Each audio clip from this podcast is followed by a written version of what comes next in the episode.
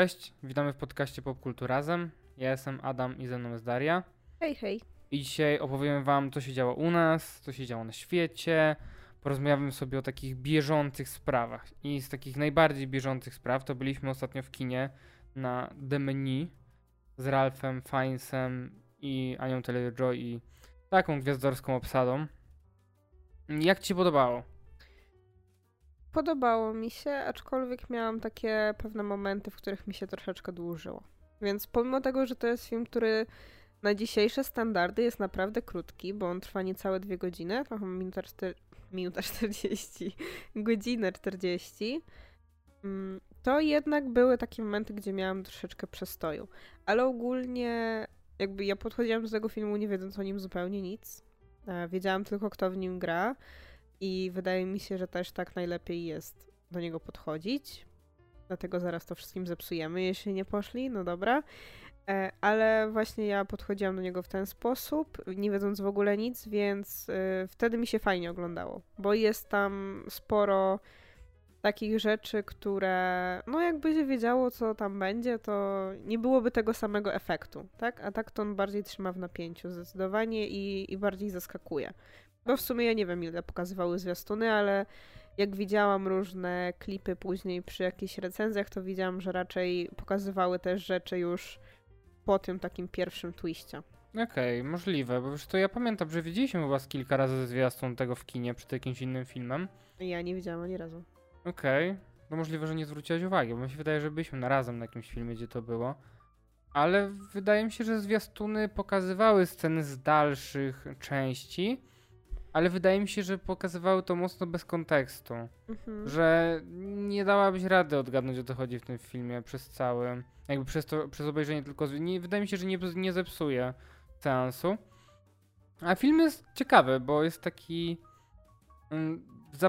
Zaczyna się tak dość niewinnie, bym powiedział. Trochę jak taki jakiś helski czyn, jakiś taki MasterChef, że idą ludzie do restauracji, do takiego Atelier Amaro, do wybitnego szefa kuchni, spróbować jakichś tam niecodziennych dań, tak, przepraszam, nie dań, momentów. No tak? Tutaj nie było to jako momenty, to było jeszcze inaczej powiedziane. Tak, ale cały czas o Amaru. Tak, ale wydaje mi się, że to jest po prostu takie tłumaczenie na polski. Tak? Amaro nigdy by czegoś takiego nie zrobił po swoim nawróceniu. Proszę, no tak, ale wcześniej jak najbardziej. No i masz rację, w sensie... Ja miałem na początku trochę taki problem, że do tego pierwszego twistu miałem takie, że ten film trochę wygląda, jakby był trochę niczym. W sensie tak, raczej zapowiadało się, że to będzie taki komentarz o klasizmie i o konsumpcjonizmie. Więc tak miałem, no okej, no takie oczywiste rzeczy. Ale po tym pierwszym twiście było nawet okej. W sensie później... Trochę miałem wrażenie, że zaczyna się takie typowe, no zrobiliśmy jeden boom, no to każdy kolejny musi być coraz mocniejszy, przez co te ostatnie już są mocno takie absurdalne. No to ja właśnie miałam tak, że początek był dla mnie bardzo fajny, że bardzo ciekawie się to zapowiadało, bardzo podobało mi się to, że zaczyna się robić trochę dziwnie, ale my tak naprawdę nie wiemy czemu, gdzie to jest takie bardzo wewnętrzne takie uczucie, które gdzieś powstawało i to było bardzo fajnie budowane. I podobało mi się ogólnie też, jak ten film jest nagrany, gdzie mamy bardzo wyraźną taką strukturę od dania do dania, gdzie każde danie jest tak pokazywane, jak w jakimś tam programie i fajnie to wygląda i jest w ogóle bardzo estetycznie pokazane. I potem pierwszy twist był spoko, ale właśnie między tym twistem, a już jakby końcówką, gdzieś tam właśnie poczułam, że na etapie, jak musimy robić coraz dziwniejsze rzeczy, żeby ludzie się nie znudzili, to ja się tam troszeczkę zaczynałam nudzić, nie? Ale poza tym było bardzo spoko. I ja ogólnie trochę nie oglądałam chyba tego filmu, ale trochę mi on przypominał The Square. To jest film Ostlunda i on jest no też taką właśnie satyrą na wysokie klasy społeczne, tylko związany z sztuką współczesną. A tutaj mamy właśnie z tymi takimi środowiskami okołokulinarnymi i z tymi wszystkimi fanami kuchni i tymi wszystkimi recenzentami tego i tak dalej. Chociaż właśnie... Nie wiem, wydaje mi się, że nawet na jakieś tam środowisko krytyków filmowych też mógłbyś to przełożyć. ja uwielbiam po prostu postać tej krytyczki, która mówi takim językiem, że nie wiadomo o co jej chodzi. I jakby ktoś to czytał, pewnie też nie wiedział, bo nadal o co w tym chodzi, ale wszyscy powiedzą, że jest wybitne, bo używa trudnych słów. Tak, mi się chyba najbardziej z wszystkich podobał wątek Ani Taylor-Joy. Jej postać była najfajniej napisana i w sensie miała taki najfajniejszy wątek razem z tym swoim partnerem, nie? W sensie to było takie, bo od samego początku coś było z nią nie tak, ten szef kuchni krzywo na nią patrzył i z czasem to się tak rozwija i to nawet ciekawie się kończy.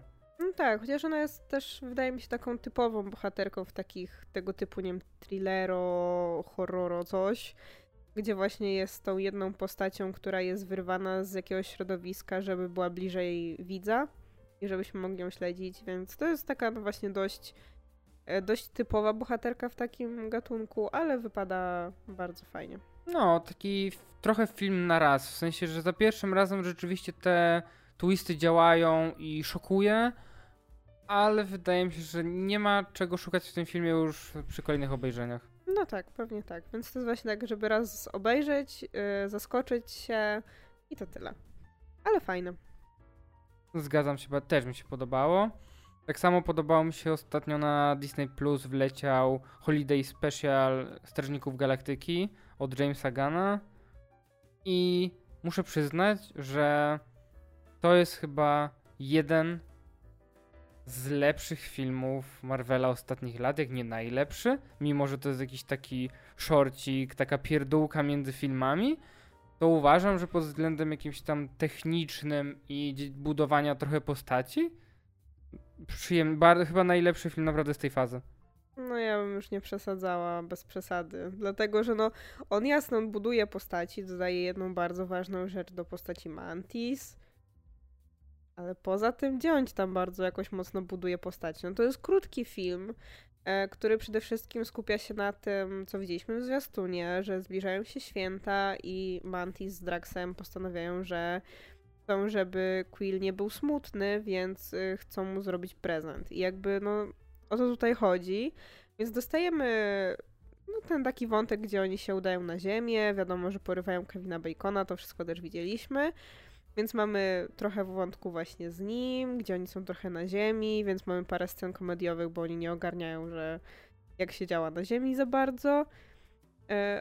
No i to, że oni się znajdują w Nowhere, wiadomo, że to jest też jakiś tam dodatek do tego, co będzie później w kolejnych strażnikach.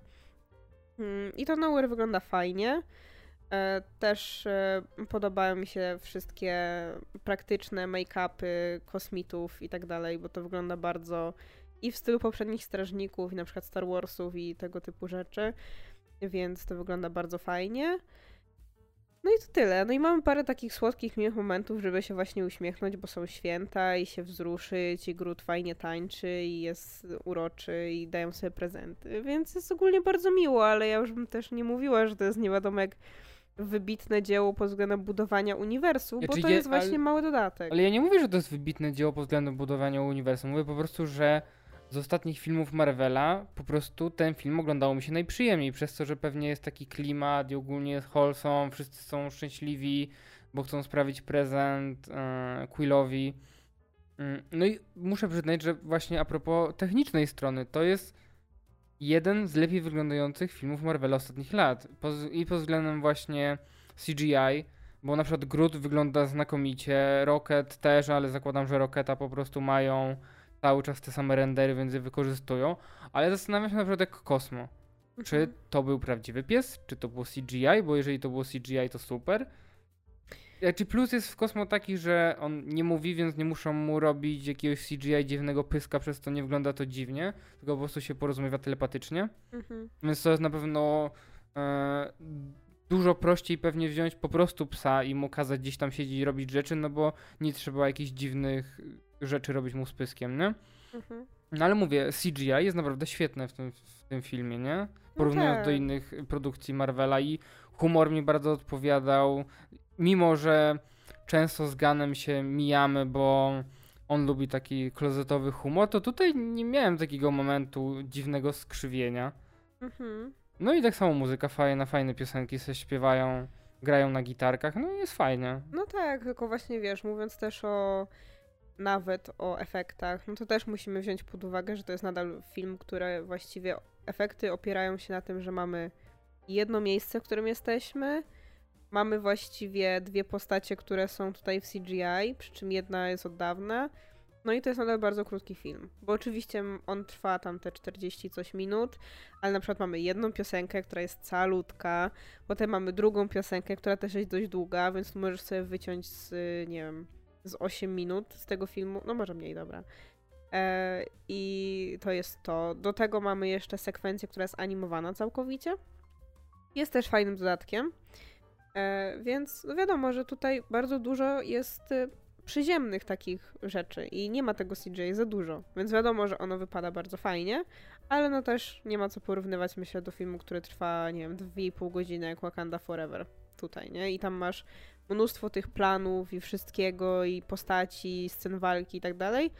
No a tu masz taką przyziemną historyjkę, więc ona jest moim zdaniem bardzo przyjemna. Nadal zaskakuje mnie, podobnie jak w przypadku tego pierwszego speciala halloweenowego, który w sumie, no wiadomo, on jeszcze zrozumiałam, bo on nie był tak bardzo halloweenowy w sobie, jakby tam nie było Halloween wewnątrz. Ale tutaj już mamy konkretnie święta, on jednak wychodzi na miesiąc przed świętami. Ale no w sumie wydaje mi się, że... Bo to wyszło jakoś chyba dzień po tym święcie Dziękczynienia w Stanach, więc strzelam, że u nich to jest podobnie jak u nas, że kończą się znicze, to się zaczynają święta, a tam pewnie się kończą indyki i się zaczynają święta, więc pewnie jak u nich jeszcze właśnie ten taki świąteczny, w sensie związany z innym świętem, ale już taki czas, to pewnie mieli więcej czasu wolnego z rodziną i dlatego może też tak puścili ten film wcześniej. Też nadal dla mnie dość dziwna decyzja, żeby wrzucać go aż miesiąc przed świętami. No, ale powiem ci, że zachęca mnie to bardzo do trzeciej części Strażników, jakby cały czas chciałem je obejrzeć bardzo, no bo jednak Gunn i Strażnicy Galaktyki tutaj robią dużą robotę, ale jakoś podbudowało mnie to tak, że liczę, że to będzie ten film, który zrobi na mnie największe wrażenie z ostatnich Marveli, bo jednak mam takie, że no to jest taka no masówka, nie? W sensie oglądasz to, tego wychodzi dużo i nie przywiązuje się za bardzo do tego wagi, ale liczę na to, że rzeczywiście ci trzeci Strażnicy Galaktyki będą takim i fajnym pożegnaniem Gunna z Marvelem i rzeczywiście mam nadzieję, że przyłożą się do CGI w końcu, dadzą im czas, żeby mieli czas na dokończenie, żeby to jakoś wyglądało i żeby nie musieli robić po godzinach. No, myślę, że w każdym filmie będzie to wyglądało tak samo i nikt nie będzie zwracał uwagi, że to strażnicy. Ale i tak moi ulubieni ludzie to ludzie pokroju pewnego pana, którego wczoraj widziałam na Twitterze i mówił, że on rozumie, że Gunn to ma zobowiązania, ale jemu się bardzo nie podoba, że on pracuje w DC i cały czas mówi o Marvelu. Dobrze, ty byłeś jeszcze na czymś w kinie? Tak, byłem w kinie na Dziwnym Świecie. Ja niestety nie. Tak. I poczekam na Disney+. Zaciekawiło mnie bardzo zwiastuny i ogólnie Disney z racji tego, że no animacja, fajnie pójść sobie czasem. I podobała mi się animacja na zasadzie takiej wizualnej, fajne pomysły. Bardzo fajny plot twist na końcu, muszę przyznać. Taki, powiedziałbym, mocno ekologiczny i cały taki finał pokazuje, że no tutaj musimy dbać o to, gdzie żyjemy, bo jakby życie mamy jedno, tutaj miejsce, gdzie mieszkamy mamy jedno i musimy dbać o to, żeby przyszłe pokolenia mogły żyć w tym samym miejscu, co my. No taki mocny przekaz ekologiczny. Wydaje mi się, że obyłoby się bez tego finału, bez tego, w sensie bez tego monologu w finale, który musi tak wszystko łopatologicznie wyłożyć, żebyś zrozumiał, o co chodziło w filmie, bo mi się wydaje, że z samego filmu bardzo dobrze wybrzmiewa ten morał. No ale to nadal filmy dla dzieci. Nie, no to prawda, to filmy dla dzieci, więc rzeczywiście może tak łopatologicznie trzeba to wszystko wyjaśnić dzieciakom i żeby na pewno to zrozumiały. No i w filmie pojawia się pierwszy tutaj bohater gej. Nie wiem, w sensie nie mi oceniać chyba to, jak to wypada, ale mam taki... Myślałem, że to rzeczywiście będzie ten główny bohater, którego poznajemy w prologu, gdzie on tam z ojcem wędruje po tych górach i odkrywają różne nowe tereny, powiedzmy. No i potem jest tak, że on dorasta, mija 25 lat, no i nagle się okazuje, że nie, że on ma normalnie żonę I całują się ostentacyjnie przed normalnie ma żonę. Tak, i całują się ostentacyjnie przed swoim synem, który mówi, że o, jesteście obleśni. I oni mówią, no co, nie lubisz patrzeć na swoich starych, którzy się całują w kuchni. I on wybiega wtedy z domu. No i jest parę scen w tym filmie właśnie, gdzie takich, powiedziałbym, mocno subtelnych, gdzie właśnie się pokazuje, że on rozmawia z pewnym kolegą i tak, no tutaj zawile i się rumieni i no, chciałby tam gdzieś z nim pojechać i coś tam. No i niby parę razy wraca za rozmowę o tym koledze, chociaż sam kolega nie wraca, w finale tylko wraca, ale przez cały film już później tego kolegi nie ma, więc mamy tylko na zasadzie, że ojciec mówi, że no, podoba ci się ten kolega, nie? On mówi, że no tam parę razy, tam nawet mi się podoba, coś tam, nie? Później ma rozmowę z matką też, że o uczuciach, coś tam. I jakby to tyle. I w sensie nie wiem. To było takie... Rzeczywiście myślałem, że jak już palimy się tym, że mamy pierwszego bohatera geja, no to rzeczywiście będzie na pierwszym planie. Nie tak, że to będzie główny wątek bajki, nie o to mi chodzi. Chodzi mi po prostu o to, że myślałem, że ten ojciec będzie miał partnera i będą mieli syna. I wtedy okej, miałoby to sens, a tak naprawdę to jest na zasadzie, że no jest ten wątek, ale wydaje mi się, że bardzo łatwo go wyciąć w dubbingu. Mogliby rozmawiać zupełnie o czymś innym. Jakby okej, w polskim dubbingu jest, ale nie masz nigdzie ani, wiesz, powiedzmy tego trzymania się z ręka, ani pocałunku. Nic, co by wskazywało na to, że oni potencjalnie mogą być, wiesz, partnerami. No okej, no ja nie widziałam filmu, ale szczerze wolę taką reprezentację niż to, co było ostatnio w Marvelu, znowu w Black Pantherze i tak dalej, czyli pojedynczą scenę, gdzie ktoś se da buzi i to tyle. No bo jednak trzeba też pamiętać, że ty możesz być gejem i nie być w związku, jakby nie stajesz się nim w momencie, kiedy jesteś w związku. Więc wydaje mi się, że już lepiej, że poświęcili więcej czasu na to, żeby pokazać, że rozmawiają z tym dzieckiem i rozumieją, że okej, on może lubić chłopaków i to jest spoko i podchodzą do niego w taki sposób i że to faktycznie wraca kilkukrotnie, a nie jest raz rzucone, niż jakby to miał być, wiesz, albo na przykład raz rzucone plus buziak, albo że raz się zarumienił plus buziak, bo to takie trochę średnie, nie? Bo to właśnie znowu jest coś w stylu, to mogę wyciąć w chwilkę, jeśli to się pojawia w dialogach kilkukrotnie, no to wydaje mi się, że już ktoś musiałby naprawdę być po prostu hamem, żeby siedzieć i próbować to zmieniać, nie? Więc wydaje mi się, że już wolę taką reprezentację, zwłaszcza, że to jest dzieciak z tego, co rozumiem. No nastolatek, w sensie ma około 16-17 lat. No, więc to jeszcze tam, wiesz, nie musi się od razu rzucać tam na tego chłopaka. Nie, no chodzi mi po prostu o to, że wydaje mi się, że jak już powiedzmy gdzieś tam chwalimy się tym, to rzeczywiście myślałem, że to będzie tak właśnie, że ten ojciec będzie, bo to jest tak, że jakby oni całą rodziną wyruszają na wyprawę. Więc wtedy rzeczywiście ten wątek mógłby wybrzmieć, a no tak... No dobra, ale dla dzieciaków bardziej bliższe będzie to, że ktoś się rumieni na widok kolegi, niż to, że... Znaczy, no jakby wiadomo, że są dzieciaki, które mają rodziców w związkach jednopłciowych i to normalne, ale dla nich, wiesz, dla samego dzieciaka bliższe będzie to, że widzisz, że okej, kolega może mi się podobać i rodzice nie mają z tym problemu. Więc no mówię, ja nie widziałam filmu, ale nie wydaje mi się, żeby to było... jakoś kiepsko zrobione. Jakby domyślić się można, że to nie będzie wielki wątek, bo to nadal jest Disney. Ludzie by w Stanach się chyba popłakali, jakby zobaczyli, że główna postać by była. Więc wydaje mi się, że to już jest...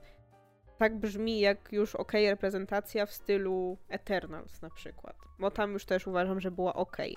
Aż tam się jeszcze chłopy pocałowali, ale oni są dorośli, więc też trochę inna sprawa. I tam jakby powiedzmy, że jestem w stanie bardziej tego w cudzysłowie wymagać, żeby się nie wstydzono tego, zwłaszcza jeśli mamy z drugiej strony parę hetero, która, wiesz, bierze ślub na ekranie i się całują i tak dalej. No, więc mówię, nie widziałam, ale wydaje mi się, że raczej brzmi okej. No to tak, ja chyba nic więcej nie oglądałam, ale przeżyłam ostatnio bardzo ciekawe doświadczenie, ponieważ ja ogólnie rzadko, nie rzadko gram w gry. Powiedzmy, że rzadko gram w gry, które prawdziwi gracze TM uznaliby za gry, ponieważ gram głównie w Simsy, aczkolwiek zdarza mi się grać w jakieś gry inne, fabularne i tak dalej. I ostatnio, bo czasem nas tak nachodzi, jak do nas znajomy przyjeżdża, że gram sobie w Mortal Kombat. I ostatnio, jak już tak graliśmy w to Mortal Kombat, to stwierdziłam, że hej, w sumie tam jest tryb fabularny i zagrałam sobie. To było dla mnie najdziwniejsze growe doświadczenie chyba kiedykolwiek. Bo jakby no z takich gier fabularnych, takich wiesz, pełnych, no to gram w Wiedźmina trzeciego. No i dużo też widzę, jak ty grasz, więc no wiem, jak wyglądają gry fabularne. I dla mnie Mortal Kombat to było bardzo ciekawe doświadczenie, dlatego że ja właśnie zawsze grałam w niego tylko na zasadzie bijemy się 1 na 1, bo już jak była mniejsza, to grałam w jakiś tam Mortal Kombat 4. Tutaj graliśmy trochę w tą 10 też wcześniej. No, ale generalnie, jeśli ktoś nie wie, to tryb fabularny w Mortal Kombat wygląda tak, że ogląda się po prostu film animowany, w sensie jakby jedną bardzo długą kascenkę, która jest podzielona na rozdziały. W każdym rozdziale jesteś, znaczy kierujesz inną postacią z gry i te rozdziały, gdzie one są właśnie tą jedną kascenką, to ta kascenka jest poprzecinana tym, że się bijesz 1 na 1, tak jak w normalnym takim, wiesz, trybie dwuosobowym. I każda postać właśnie w tym takim swoim rozdziale ma powiedzmy 3-4 walki takie i musisz wtedy się bić z kimś innym, tak najzwyczajniej w świecie, nie? I to było dla mnie bardzo dziwne właśnie, bo po prostu mogliby to, wiesz, wypuścić pewnie jako film, tylko nikt by tego nie obejrzał, żeby się dowiedzieć, jaka tam fabuła jest, bo z tego co wiem, to tam od pierwszego Mortala ta fabuła się ciągnie. I też dla mnie to było trochę skokiem na głęboką wodę, dlatego że ja kojarzę różne postaci, które są w tym uniwersum, bo właśnie kojarzę je po prostu gdzieś tam z imienia. Kojarzę je też z filmów, bo oglądałam i ten film tam z 97 chyba i ten ostatni, więc no znam trochę te postaci, tylko że w tych filmach oni zawsze się skupiają na tych pierwszych, że tam jest ten Johnny Cage i ta Sonia i tam, nie wiem, Sub-Zero i Skorpion i Jax i ktoś tam jeszcze, tam Kung Lao czy ktoś. Natomiast na etapie Mortal Kombat 10 to już jesteśmy w drugim pokoleniu. W sensie oni tam są, ale są też ich dzieci, które są już dorosłe i tam już też walczą. I każdy z nich ma już po prostu 500 lat relacji ze sobą i trzeba to ogarnąć. Więc no mówię, było to bardzo ciekawe doświadczenie. Nawkurzałam się, aczkolwiek sama rozgrywka nie jest jakaś bardzo długa. To przyszłam na 3 posiedzenia może. No i pewnie teraz już nie będę grała w Mortal Kombat do momentu, aż znowu ktoś do nas nie przyjedzie, żeby sobie pograć. I może w końcu się wezmę za granie w coś innego, bo miałam grać na przykład w Strażników Galaktyki i coś tam jeszcze, ale ja niestety mam z grami jak z komiksami, że gram w coś raz do roku, jak mi się przypomni, a potem zostawiam i potem w przyszłym roku znowu i znowu zostawiam i w przyszłym roku znowu. No, więc to tyle. Pewnie jak ktoś kiedykolwiek gra w Mortal Kombat, to nie będzie to dla niego w żaden sposób odkrywcze, ale dla mnie było. Okej, przejdźmy w takim razie do tutaj wydarzeń ze świata. Dostaliśmy informację, że w Spider-verse ma być 6 różnych stylów animacji. Czyli 6 światów, w których się pojawimy różnych, tak? Prawdopodobnie, w sensie pewnie chodzi o to, że na dłużej, bo może gdzieś tam będzie jakaś była na pewno pokazana sekwencja, jak się bije Spider-Man z tym 2099 i oni tam przelatywali przez różne uniwersa na podobnej zasadzie jak w Doktorze Strange'u, więc zakładam, że te 6 styli, no to jest to, że to będzie też 6 głównych, w których oni będą na dłużej, a będzie ta jedna sekwencja, gdzie oni tam się przebijają przez różne uniwersa. Chociaż szczerze wydaje mi się, że nie musi się pojawiać znowu taka sama sekwencja, bo to może być nudne, jeśli w każdym filmie musisz zobaczyć sekwencję. Ale będzie, no bo to był fragment chyba z filmu wyrwany, oni wrzucili to jako taki materiał promocyjny, to chyba trwało tam 2 czy 3 minuty. Okej. No, więc to było. Ciekawe jest to, że praktycznie w ogóle nie pokazują tego złoczyńcy, który ma się pojawić. Chodzi o tego z tymi dziurami? Tak, bo z tych wszystkich materiałów promocyjnych, które ja widzę, to miałem wrażenie, że Spider-Man 2099 będzie villainem. Może będzie. No, więc ciekawy jestem, jaką właśnie rolę odegra ten z dziurami, którego nie pamiętam imienia. No, ja też nie pamiętam już. No, ale wydaje się naprawdę bardzo fajnym pomysłem na to, żeby go wrzucić do tego filmu. Dzięki temu, że to jest animacja, to bardzo fajnie można się tym pobawić. Mhm. Bo ogólnie te wszystkie grafiki, które były z tą postacią, bardzo fajnie wyglądają. I czekam, no bo pierwszy Spider-Man, Spider-verse był ogromnym sukcesem, dostał Oscara, w końcu przebił wszystkie te Disney i Pixary, w końcu nie wygrał Disney i Pixar, tylko wygrało coś innego, wow. No i super, bo ja ufam Lordowi i Millerowi i myślę, że dowiozą na pewno super animację. Mhm. Ja też cieszę się, że Daniel Kaluuya będzie w dubbingu, ja go bardzo lubię. Tutaj będzie Spider-Punkiem. Więc ja bardzo czekam na to, bo ten pierwszy film też mi się podobał. Pomimo tego, że ja nie jestem aż taką ogromną fanką tego filmu, w sensie nie mówię, że to jest najlepszy superhero, który wyszło od lat. No raczej bym tak nie powiedziała, bo tyle wychodzi tego superhero, że nie byłabym chyba w stanie wskazać najlepszego. Zwłaszcza, że żyjemy już trochę w czasach, że to superhero to nie jest jakby taki jednorodny gatunek. Dostajemy różne rzeczy w tym, na przykład no trudno jest mi porównać The Batman Pattinsonem do tego. Albo do Strażników Galaktyki, nie? Na przykład. Więc no, to jest już na tyle różnorodna nisza. Nadal dość mocno schematyczna, tak? Ale już na swój sposób różnorodna. Gatunkowo, że trudno byłoby mi aż tak tym rzucać. Ale bardzo mi się podobał i na pewno pod względem wizualnym był bardzo taki kreatywny. Więc bardzo chętnie go obejrzę i też polubiłam tego Milesa w tej wersji, więc fajnie, ja czekam. Tak, a propos jeszcze Lorda i Millera, to dostaliśmy informację, że Sony tutaj planuje wielkie serialowe uniwersum w świecie pająków i oni mają sprawować nad tym pieczę, nad spójnością tego uniwersum i te wszystkie seriale mają się pojawiać na Amazon Prime Video. Przy czym to też nie jest jakaś bardzo nowa informacja, bo już pierwsze plany na ten temat się pojawiały 2 lata temu, więc to nie jest tak, że oni teraz z tym wyskoczyli, tylko już mówiono o tym właśnie 2 lata temu.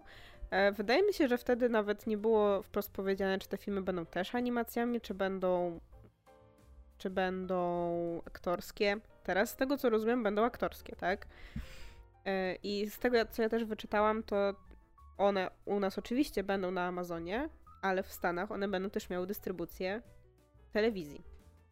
Normalnie, więc tam będzie najpierw telewizja i potem na Amazonie, natomiast u nas będzie od razu przez Prime'a. No i ten pierwszy serial to ma być serial o Silk. I ja właśnie pamiętam, że ja czytałam komiksy o Silk i próbowałam sobie przypomnieć, kiedy to było, bo myślałam, że to było na początku tego roku. Okazało się, że tak jak mówiłam, muszę zrobić sobie zawsze rok przerwy od czytania, więc to było na początku ubiegłego roku w ogóle, w 2021.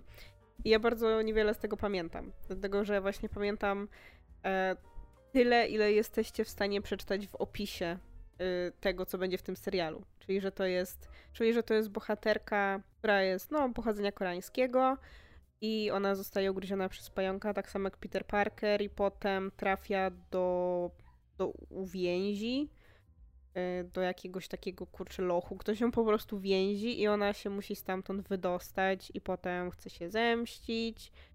I to w sumie tyle, co ja pamiętałam. Wiem, że potem miała też jakąś relację z samym Peterem Parkerem. Tutaj pewnie nie będzie miała, bo wiadomo. Ale ja ogólnie mam co do tego całego projektu trochę mieszane uczucia. Jakby z jednej strony wiadomo, mamy tutaj tych producentów, czyli właśnie tego Lorda i Millera, których znamy z tego, że zrobili to Spider-Verse i wyszło im fajnie, więc czują różne pająki, ale wiadomo, oni są tylko producentami. Do tego nadal nad tym stoi też ta pani babeczka z Sony, która się zajmuje wszystkim innym Spider-Manowym i to już jest takie sobie. No i jakby samą showrunnerką serialu, no też tam nie będzie Lord czy Miller, tak? Tylko będzie inna showrunnerka. Z tego co wiem, to jest jakaś pani, która się zajmowała The Walking Dead. Mhm, tak, to była Angela Kang i ona... Ja z tego co pamiętam, to ona zajęła się The Walking Dead już później, w sensie to był jakiś... nie wiem, czy to był 6. czy 7. sezon, to było wtedy, jak ja wróciłem, znaczy nie wróciłem, tylko miałem takie nadzieję, że w końcu coś świeżego, tak, było świeże przez pół sezonu i później znowu straciło na jakości jak poprzednie 4 sezony, które były nudne jak flaki z olejem, nie? Ale no, było ciekawie przez chwilę, więc jest jakaś nadzieja, że może rzeczywiście, może tutaj, nie wiem, nie będą jej tak trzymać na uwięzi jak w The Walking Dead, no bo tam jednak masz wielu scenarzystów. A tutaj będzie showrunnerką, więc może gdzieś tam będzie sprawowała pieczę. No i ma tutaj kobiecą bohaterkę. A z tego, co właśnie pamiętam, to pod jej gdzieś tam pieczą kobiece bohaterki bardzo wyszły na pierwszy plan w The Walking Dead. Więc może rzeczywiście gdzieś czuje się w tym dobrze i dobrze to napisze, bo te bohaterki były bardzo fajne, ale później wszystko się skopało, no bo to jednak The Walking Dead, nie? No więc dlatego ja właśnie też mam tutaj trochę takie mieszane uczucia przez to, że nadal to jest to uniwersum dookoła Spidermana, które już nam dało Morbiusa, które już nam dało Venoma, drugiego Venoma, który był uroczy, ale nadal jest kiepski jako film, tak ogólnie, jako historia w sensie, więc no niby fajnie, w sensie pewnie sprawdzę, jak wyjdzie, bo jestem ciekawa i wydaje mi się, że to jest taka postać no, z potencjałem, bo jakby taki zarys jej historii brzmi ciekawie, ale właśnie no nadal gdzieś mam jakieś takie obawy, że no to nadal może być kiepskie, bo to nadal jest właśnie wszystko gdzieś tam w tym sosie tego samego uniwersum około Spider-Manowego. Przenosimy się teraz na Netflixa.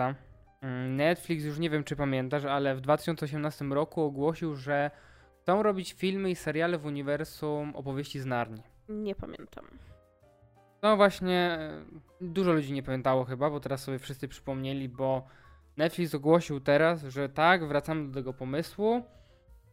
Znaleźli tutaj dyrektora kreatywnego, który ma sprawować pieczę nad tą, powiedzmy, spójnością tego wszystkiego. Ma się tym zajmować Matthew Aldrich, który na przykład pisał scenariusz do Coco. No i są jakieś plotki, że pierwsze 2 filmy ma wyreżyserować Greta Gerwig. I to jest ciekawe, bo nie kojarzy mi się ona z takimi filmami, nie wiem, blockbusterowymi, takimi fantasy. Więc może to być coś ciekawego. I też nie wiadomo, czy to ma być znowu ekranizacja, adaptacja tych 2 pierwszych książek, które mieliśmy, no bo mieliśmy już kiedyś 3 filmy? Albo więcej. Albo 4? Ja widziałem chyba tylko 1. Ja widziałem wszystkie, ale nie pamiętam, 3 albo 4 filmy dostaliśmy już do tej pory właśnie na podstawie książek Opowieści z Narni. Na samych książek jest chyba 7. Tego co kojarzę. Więc no jest tego materiału na pewno trochę. Tak, jest tego sporo, z czego wiem chyba, że ostatnia jest jakimś midquelem. Nie wiem. Tak, ja właśnie czytałem, że ostatnia część dzieje się w trakcie pierwszej.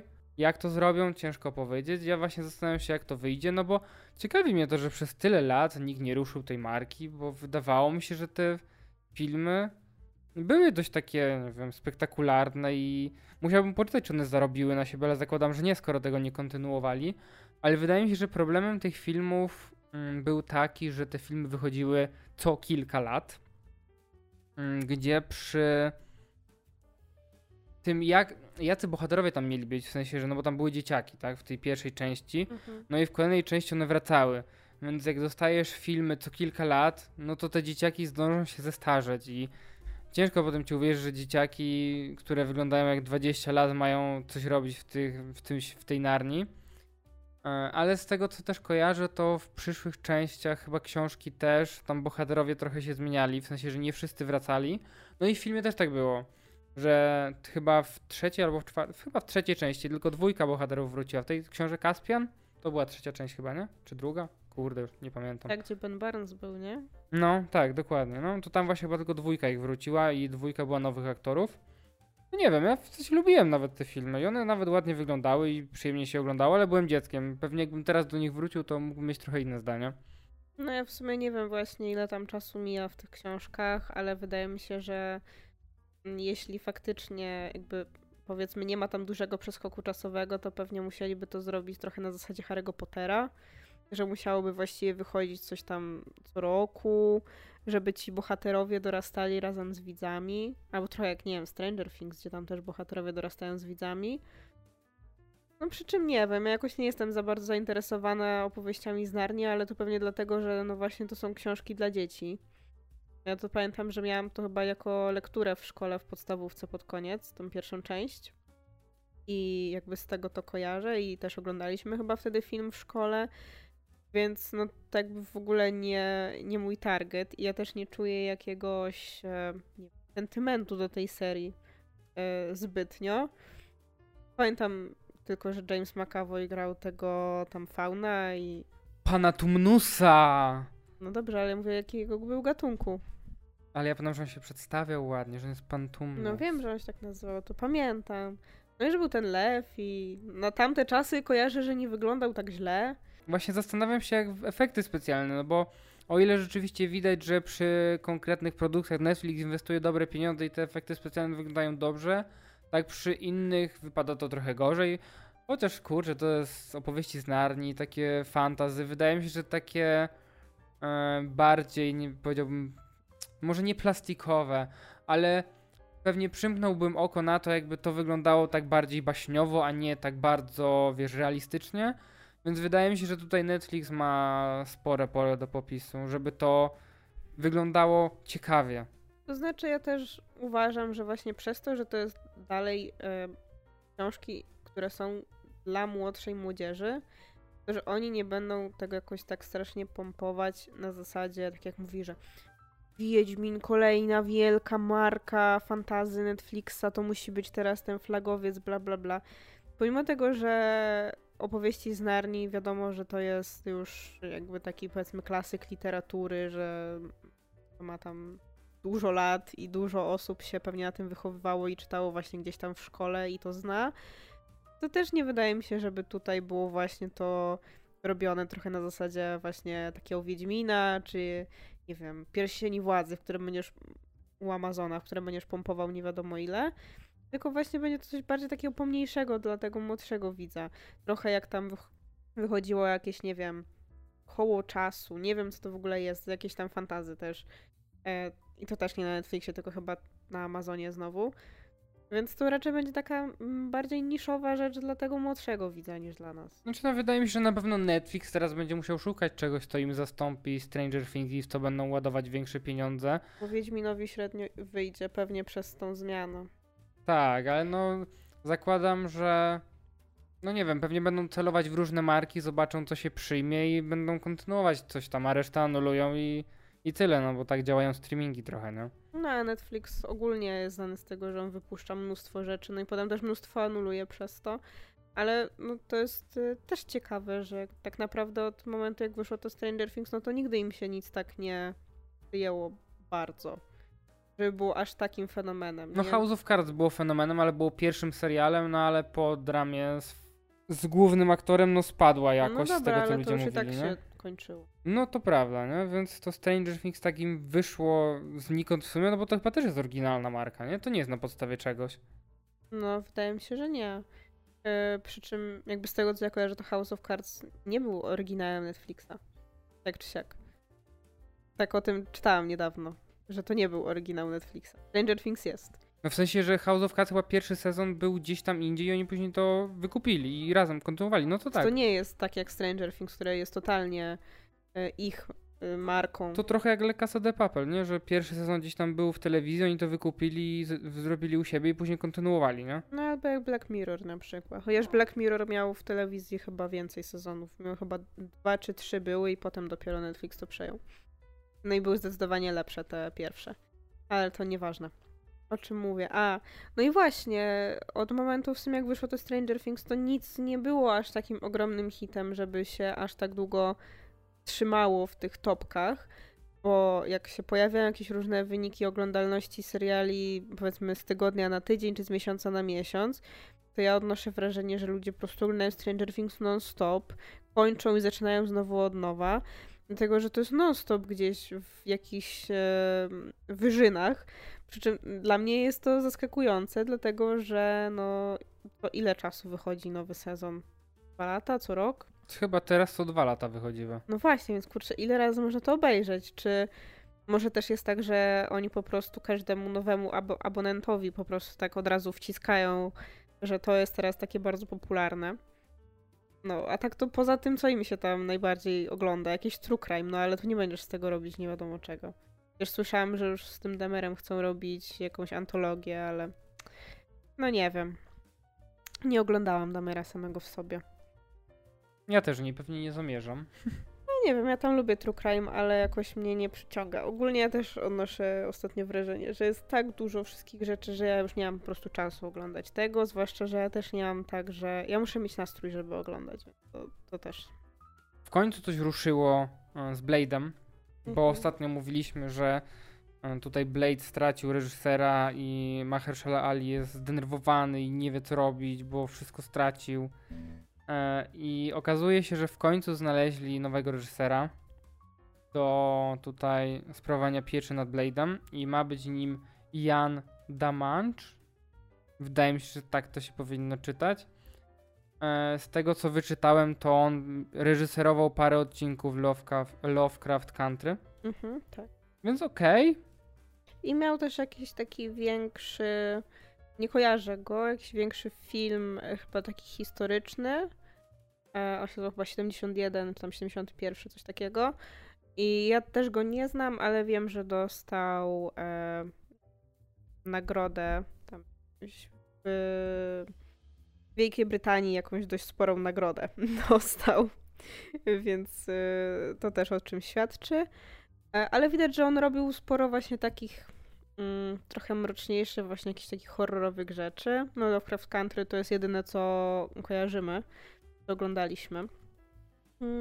No i wydaje mi się, że stylistycznie by pasował w takim wypadku, no nie?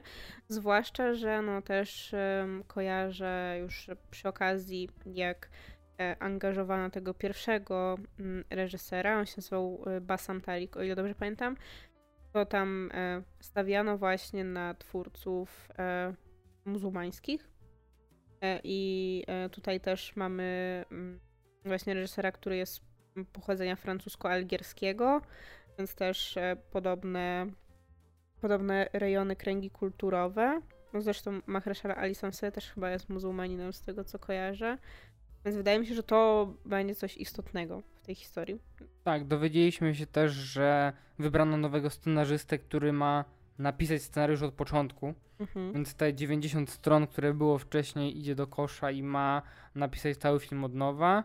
Nowym scenarzystą ma być Michael Starber, który odpowiadał za serial Jak nas widzą i z tego co wyczytałem, to on dostał jakąś nagrodę Emmy za ten serial.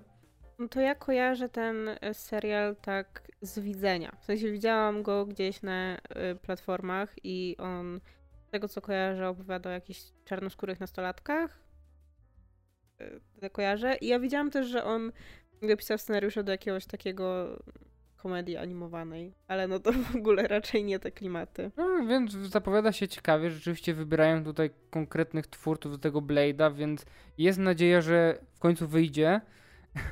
I mam nadzieję, że ci tutaj reżyser i scenarzysta nie uciekną z tego projektu jak poprzedni i w końcu ten projekt dojdzie do skutku, no bo jednak ten Mahershala Ali już trochę czeka na tą rolę.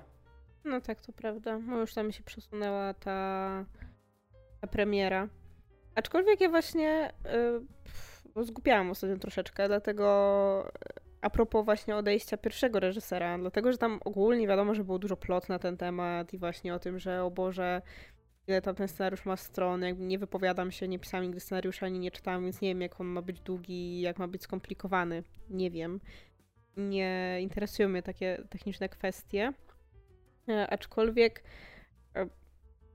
z tego, co widzę, internet podaje różne informacje na temat tego, dlaczego odszedł ten reżyser i czytając ostatnio jakiś tam news, wyczytałam informację, że chodziło o różnice kreatywne, przy czym później znalazłam samą wypowiedź reżysera i komunikat Marvela na ten temat, gdzie powiedzieli po prostu, że mu się nie spinały terminy przez to, że się wszystko przesuwało. Więc ja już trochę nie ogarniam, o co tam właściwie chodziło. Czy faktycznie tam była jakaś drama? Czy może faktycznie, nie wiem, może po prostu przeciągało się pisanie scenariusza i to był problem. I dlatego się tam jakoś nie wyrobił. Ale właśnie już trochę się pogubiłam w tym, o co tam poszło tak naprawdę. No pewnie znowu nigdy się nie dowiemy, nie? ale internet poda nam 15 różnych wersji zdarzeń. Tak, i wszystkie są prawdziwe. Tak. Dowiedzieliśmy się również, jaki budżet będzie posiadała najnowsza odsłona Szybkich i Wściekłych, 10. część. Wyszło na to, że po podliczeniu wszystkich kosztów, bo tutaj wychodzi na to, że taki budżet jest spowodowany tym, że był COVID, jest inflacja, szaleją koszty logistyki, przez co ten film ma kosztować $340 milionów. Mhm. Zakładam, że po pierwsze dużo pewnie też pójdzie na tą stronę techniczną, czyli rozsadzanie samochodów, budowanie tych samochodów i te wszystkie takie praktyczne rzeczy, które oni robią. Zakładam też, że duża część pieniędzy zostanie pochłonięta przez obsadę, bo umówmy się, pewnie Vin Diesel nie bierze sobie mało, a dodatkowo jeszcze ma tam brać udział Brie Larson, Jason Momoa, więc no to są nazwiska, które pewnie sobie liczą trochę pieniędzy za taki blockbusterowy film. No Charlize Theron chyba cały czas też będzie, też duża aktorka. The Rocka nie będzie, a The Rock na pewno by dużo tam zjadł, chciałam powiedzieć, dużo by pochłonął budżetu. Tak, więc no wychodzi na to, że to będzie 4. najdroższy film w historii. A co było droższe? Droższy byli Piraci z Karaibów, ta ostatnia odsłona, no i Avengers, Infinity War i Endgame. Tak, to były te droższe filmy, no i to ma być, jakby no nic dziwnego, to ma być trochę taki pierwsza część finału sagi, tak, z tego co pamiętam, więc no nic dziwnego, że pompują budżetu ile się da i pewnie chcą wyciągnąć jak najwięcej z tej marki, pewnie Universal tam sypie wszystkie pieniądze świata, no ale jak im się to opłaci, w sensie przy takim budżecie, ile oni muszą zarobić z tego filmu, żeby to wyszło im chociaż na zero, bo zakładam, że skoro tu jest prawie 350 milionów, no to zakładam, że z 700 milionów musi zarobić, żeby wyjść w ogóle na zero. Więc to są olbrzymie pieniądze, a wydaje mi się, że aktualnie, nie wiem, nie chodzi tyle ludzi do kina, żeby film zarobił takie pieniądze. No to znaczy tak, Szybcy i Wściekli to jest nadal ogromny blockbuster, który strzelam, że jak ludzie wiedzą, co to jest za marka, to w dużej mierze pójdą do kina przez to, że no wiedzą, że tam się to najlepiej ogląda, tak? Jak ktoś jest fanem marki, to pójdzie. Ale no wiadomo, że to nie jest znowu jakaś taka franczyza pokroju, wiesz, Marvela, która ma tylu, wiesz, fanów, którzy pójdą na wszystko. No na pewno te filmy zarabiały, tak? Nie ma co mówić, że nie zarabiały, bo na pewno zarabiały, bo mają też właśnie tę obsadę, która na pewno przyciąga. Mają dużo tam gwiazd, czy to z różnych zakątków kina, tak? Nie tylko z tego kina takiego, powiedzmy, akcji, gdzie mam właśnie Vina Diesla, The Rocka mieliśmy przez chwilę, Jasona Statama, ale też takich właśnie aktorów, którzy niekoniecznie się z tym kojarzą. Był właśnie Charlize Theron, czy teraz będzie Brie Larson. Ale no wydaje mi się to ryzykowne, na pewno, żeby aż tyle kasy wpakowywać w film. Powiem ci tak, spojrzałem sobie teraz na szybko, jak te filmy zarabiały do tej pory i wychodzi na to, że no ostatnia część zarobiła 700 milionów. Więc wychodzi na to, że jeżeli ta by zarobiła tyle, to by wyszła mniej więcej na zero. Najwięcej zarobiła ta część, w której chyba ostatni raz był ten Walker, który umarł.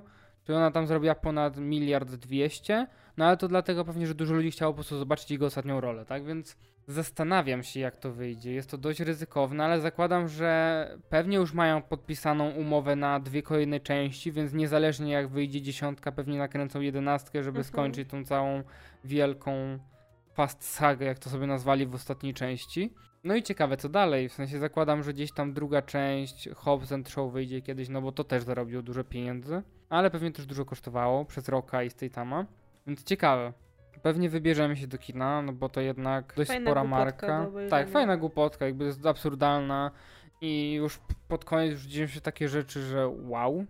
No więc właśnie w sumie dlatego też nie dziwi mnie to, że akurat ten ostatni film z Walkerem przyciągnął tyle ludzi, dlatego, że on pewnie był też takim, powiedzmy, spoiwem między tymi starymi fanami, co mówią, że po tam Tokyo Drift to już nie ma Fast and Furious i z tymi, którzy zostali, no nie? Albo tymi, którzy przyszli, jak się zaczęło takie typowo już blockbusterowe, już nie filmy o wyścigach, tylko filmy o wybuchach i wiesz, i innych absurdach, więc wtedy rozumiem, ale no teraz wydaje mi się, że no to już będzie jednak tylko dla tego okrojonego grona, które zostało albo przyszło później.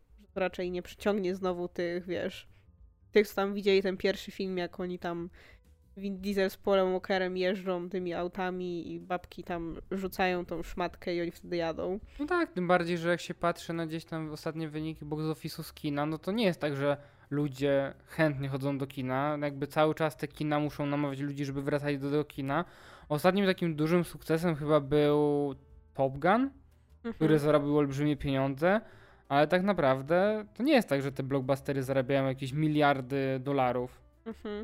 No Top Gun na pewno do Fast and Furious ma właśnie jedno to podobieństwo, czyli to, że właśnie to jest ogromny blockbuster i masz takie wow, muszę to zobaczyć w kinie, ale z drugiej strony też jest różnica między właśnie tym Fast and Furious, który jest częścią jakiejś tam dużej sagi, od której już dużo ludzi odpadło, w porównaniu do Top Guna, który jest kontynuacją jednego filmu, który wyszedł tam ileś lat temu i dużo ludzi ma nostalgię do niego i chce sobie zobaczyć po latach te postaci znowu. To też trochę inna sprawa.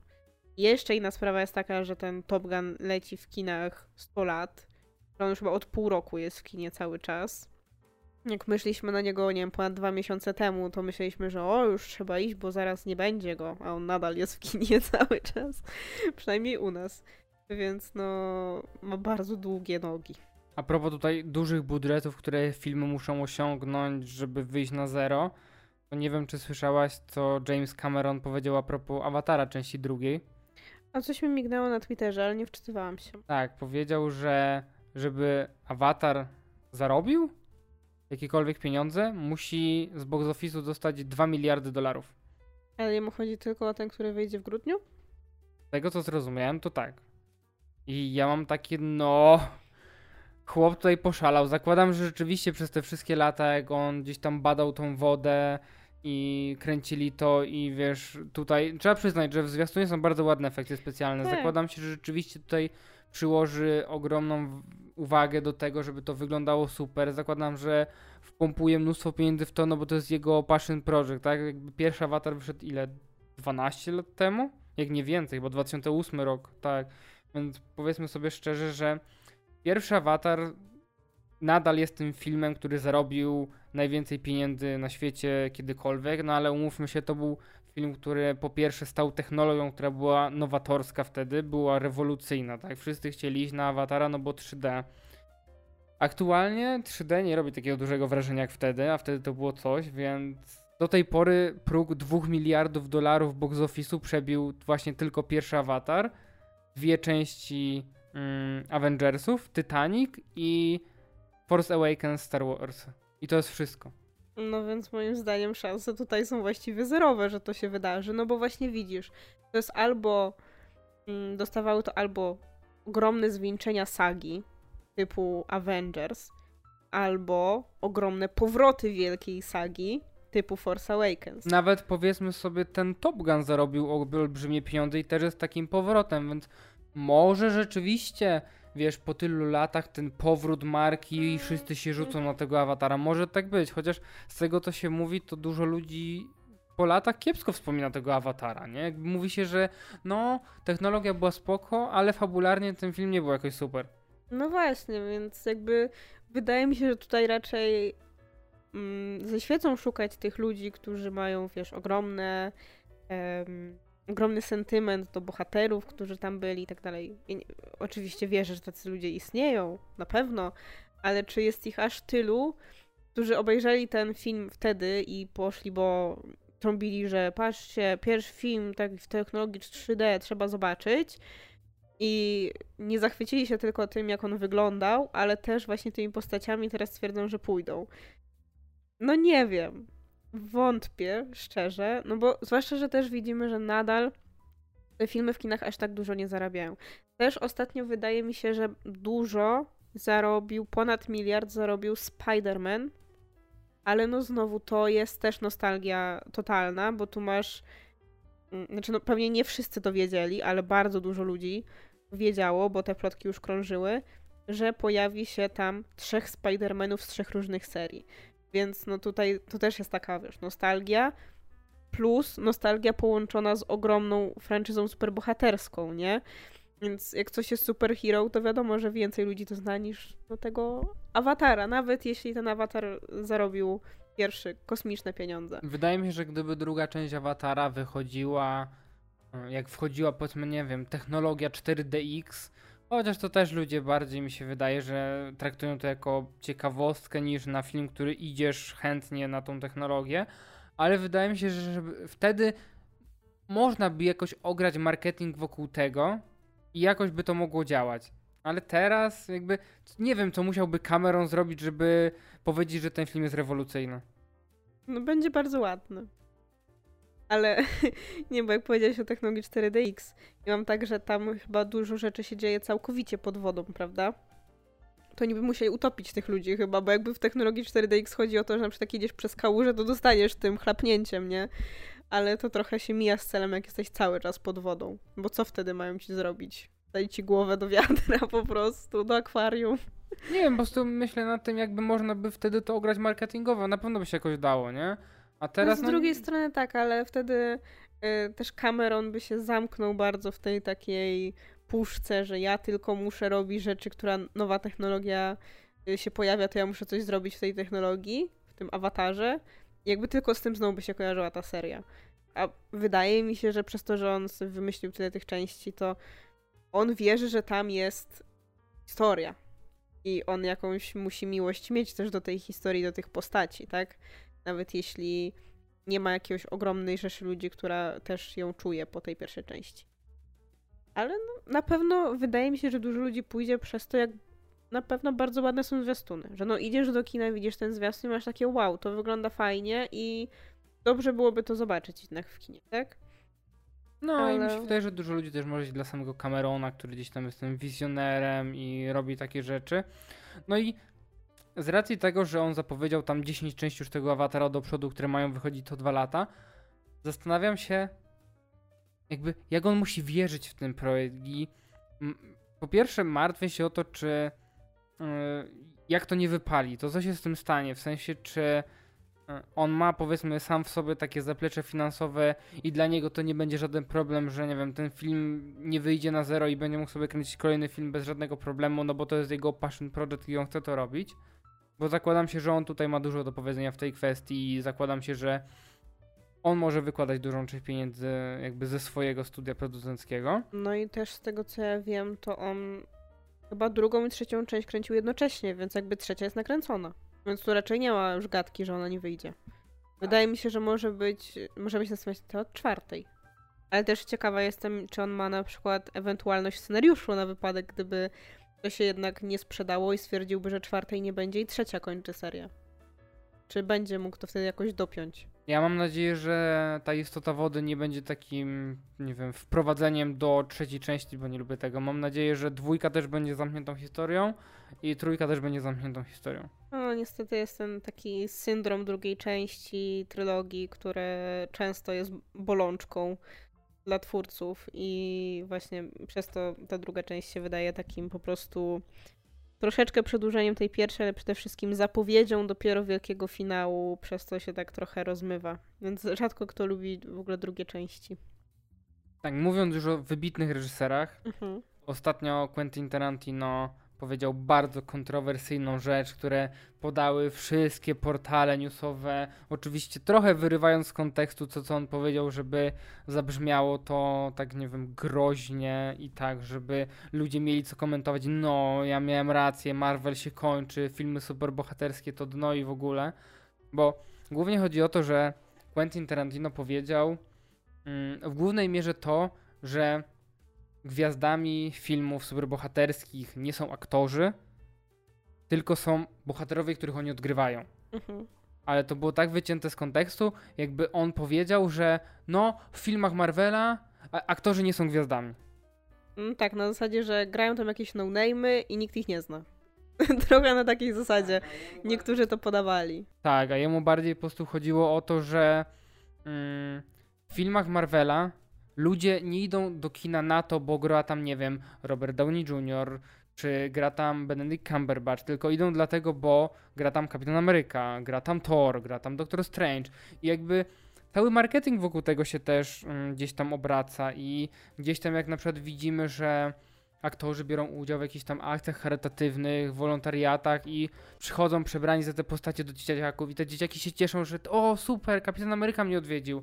Jakby, czy nie wiem, czy jest coś w tym złego, że dzieciaki widzą w tych aktorach postacie? No nie wydaje mi się, bo jakby powiedzmy sobie szczerze, filmy Marvela to są filmy dla dzieciaków. Jakby dzieciaki widzą Kapitan Amerykę i cieszą się, że to jest Kapitan Ameryka. To, że my dorastamy z tymi filmami i my już widzimy teraz inne rzeczy, rozumiemy więcej, nie zmienia faktu, że to jest bardzo ważne dla dzieci, tak? Więc nie ma co tutaj się z tym spierać. No też jakby widzimy to na przykład teraz na przykładzie tej sytuacji z Chadwickiem Bosemanem, gdzie w sytuacji, kiedy on umarł, miało to duże znaczenie dla samej postaci Czarnej Pantery, którą on grał. I nie jest to dla mnie zupełnie nic dziwnego. Bo nie wiem, no od lat widzę to, że dla ludzi właśnie, jeżeli masz postać, która jest w ogromnej franczyzie i ma, jeśli to jest coś superbohaterskiego zwłaszcza, bo widzimy, że w ostatnich latach ci superbohaterowie, może niekoniecznie u nas, ale w Stanach na przykład, jak się mówi, że to jest taka współczesna mitologia, tak, że te postaci czy dla młodszych, czy dla starszych widzów są bardzo, bardzo ważne. Więc normalnym jest to, że jeśli zwłaszcza widzisz tego bohatera, który jest podobny do ciebie w jakiś sposób, albo ci imponuje jeszcze w kilku różnych filmach na przykład, to nic dziwnego, że on w pewnym momencie zaczyna ci się troszeczkę zrastać z tym aktorem. Zwłaszcza, że jakby my widzimy w Marvelu, jest taka tendencja, że Marvel lubi sięgać po mniejszych aktorów. Że no wiadomo, tam Robert Downey Jr. był znany, ale on dołączył do Marvela po takim okresie trudnym w jego karierze, tak? I w życiu prywatnym. Chris Evans no był, ale on grał w jakiś tam taki głównie jakiś, nie wiem, kojarzę z jakiejś tak komedii. No jakby miał wcześniej za sobą markę superhero jedną, więc... No tak, ale czy aż tak ogromną? No pewnie nie. Czy Chris Hemsworth był znany wcześniej? Wydaje mi się, że nie. Na pewno też nie w Stanach, bo on jest Australijczykiem. Więc generalnie wzięto tam aktorów, którzy gdzieś byli znani, wiadomo, ale to nie były ogromne gwiazdy, no nie? I później też my to widzimy. Że na przykład no, biorą też Brie Larson. Ona oczywiście dostała Oscara wcześniej, zanim zagrała Captain Marvel.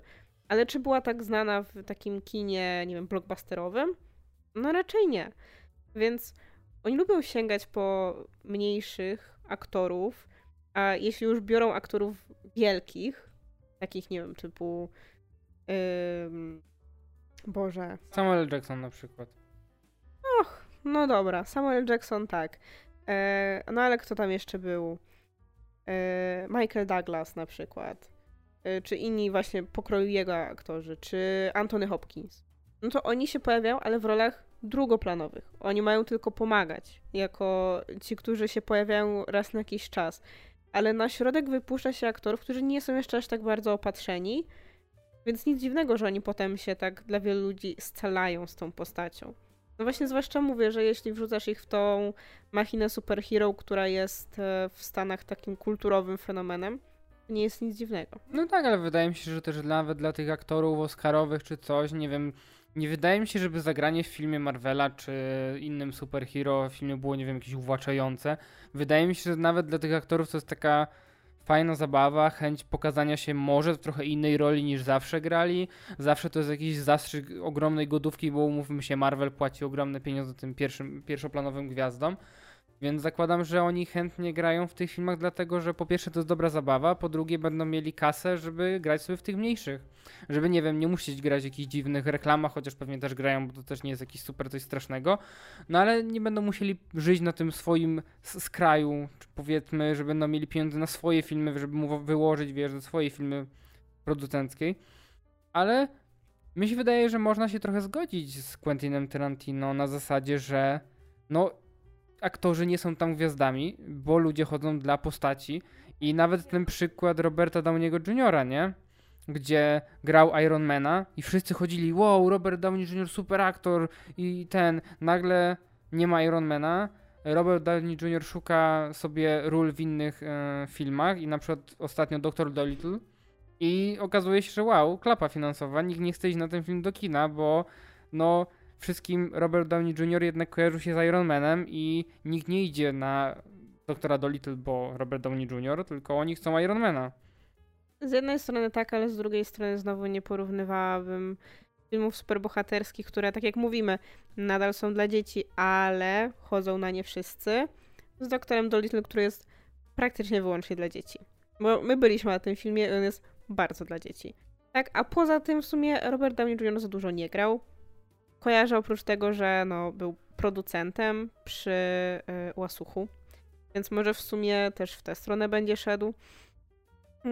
Wydaje mi się, że po tylu latach spędzonych w Marvelu on może być tak spełniony, że zarobił taką kasę, no bo on zarabiał chyba najwięcej z całej obsady, mi się wydaje, z tego co pamiętam. Więc zakładam, że już ma tak zgromadzone pokłady pieniędzy i gdzieś tam zainwestował i że nie będzie mu brakowało pieniędzy, więc zakładam, że on nie musi już nigdzie grać, że może gdzieś tam po prostu stać za kulisami i tak jak mówisz, być bardziej producentem niż aktorem już. No jasne, to też jest kasa, no nie? To też jest jakiś rodzaj nadal pracy w przemyśle filmowym, więc czemu miałby się w tym nie spełniać? Oczywiście. Jest zdolnym aktorem, więc mógłby dalej grać, ale jeśli woli być producentem, nie ma problemu. Ale właśnie też wydaje mi się, że, bo tak jak mówiłeś, że można robić wielkie projekty dla Marvela, żeby kręcić mniejsze filmy, ale przede wszystkim wydaje mi się, że można kręcić wielkie projekty Marvela, żeby odpocząć. Bo no, już jakiś czas temu, nie wiem, to było parę miesięcy temu, pojawiła się ten taki wywiad z, nie chcę teraz pomylić imienia, z Johnem Hammem, który właśnie opowiadał o tym, że on pomimo tego, że no nadal on ma znane nazwisko, ma znaną twarz, no widzieliśmy co najmniej kilka filmów z jego udziałem, takich dość sporych, no to on nadal nie jest aktorem na tym poziomie sławy, który byłby w stanie sobie zrobić przerwę od pracy w zawodzie na, nie wiem, pół roku i nie robić w tym czasie nic, nie chodzić na castingi, dlatego że na jego miejsce jest mnóstwo innych aktorów na podobnym poziomie, powiedzmy, sławy i umiejętności, którzy spokojnie mogą, wiesz, go wygryźć, więc on cały czas jest, pomimo tego, że jest znany już, to jest na tym etapie, gdzie musi walczyć o to swoje miejsce non-stop i nie może sobie pozwolić na to, żeby na przykład przez parę miesięcy siedzieć tylko sobie z rodziną. Tak jak na przykład teraz niedawno powiedział Chris Hemsworth, że może sobie na to pozwolić i przez najbliższy czas będzie odpoczywał. A to nie jest coś podobnego, co mówił ostatnio Oscar Isaac a propos tego, że on nie może zrobić tak, że odmówi jakiejś roli, bo i chce sobie zrobić przerwę od aktorstwa, bo potem jak będzie chciał wrócić i na przykład będzie chciał gdzieś zagrać, to ktoś mu powie, ty mi powiedziałeś wtedy nie, no to ja też teraz ci mówię nie. Więc to nie jest tak, że możesz sobie, tym bardziej tak mówisz, że czy John Hamm, czy Oscar Isaac to pewnie nie są aktorzy, którzy, nie wiem, mogą sobie przebierać w rolach i dostają miliony propozycji. Zakładam, że chodzą na te castingi albo ktoś się do nich zgłasza, no ale cały czas gdzieś tam regularnie muszą być w tym, powiedzmy, obiegu, no żeby właśnie nie wypaść z niego, tak jak trochę mówił Oscar Isaac czy właśnie John Hamm, że nie mogą sobie pozwolić na przerwę, no bo później może być im ciężko z powrotem się wbić w ten rynek, powiedzmy, nie? Wydaje mi się, że Oscar Isaac może być, powiedzmy, to pięterko wyżej, że właśnie on może niekoniecznie musi aż tak walczyć na castingach, ale on może dostawać więcej propozycji sam w sobie, na które właśnie woli się zgadzać, żeby lepiej ich nie odrzucać, nie? Bo John Hamm, wydaje mi się właśnie, że no, mówię, nadal dość znane nazwisko, ale wydaje mi się, że może on nie być aż takim aktorem, któremu się oferuje często jakąś rolę, nie? Bo często się tak zdarza, że słyszy się o tym, że aktorowi zaproponowano rolę, a nie, że on sam się zgłosił, czy jego agent go zgłosił do castingu. Więc to jest trochę inna sprawa. No, więc no, na pewno ma sporo racji tutaj Tarantino w tym, co powiedział. Wiadomo było oczywiście, że od razu media to przekręcą tak, żeby zrobić z tego wypowiedź w stylu Scorsese, który twierdził, że to nie jest kino i tak dalej. Potem na przykład ludzie trochę się nabijali, że pojawiały się jakieś tam takie dość defensywne wypowiedzi w stylu tego, co na przykład Simulio pisał na Twitterze, ale wydaje mi się, że w jego przypadku właśnie mogło być też tak, że to taka defensywna postawa mogła też wynikać z tego, że widać od razu, jak media podają te informacje i mogą do niego przyjść i zacząć po prostu w niego nawalać, bo patrzcie, wielki Quentin Tarantino powiedział coś tam, pomimo tego, że my nie posłuchaliśmy do końca, co on powiedział, więc no, więc może nie dziwię się trochę temu, że aktor, zwłaszcza jeśli to jest nadal ten aktor mniejszy w Marvelu, że może się poczuć w takiej sytuacji zagrożony i chce się jakoś wypowiedzieć. Czy to było fortunne, czy nie? No, zależy, jak kto to odbierze, ale trochę chyba rozumiem. No, to dzisiaj na tyle. Czekamy na wasze komentarze. Mnie wszędzie w internecie można znaleźć pod nickiem Adaś Aleks. Mnie natomiast możecie znaleźć na facebookowym fanpage'u Ocieplanie wizerunku Skandynawii o skandynawskim kinie i na książkowym Instagramie Daria Podłoga OWS. I do usłyszenia. Cześć. Pa, pa.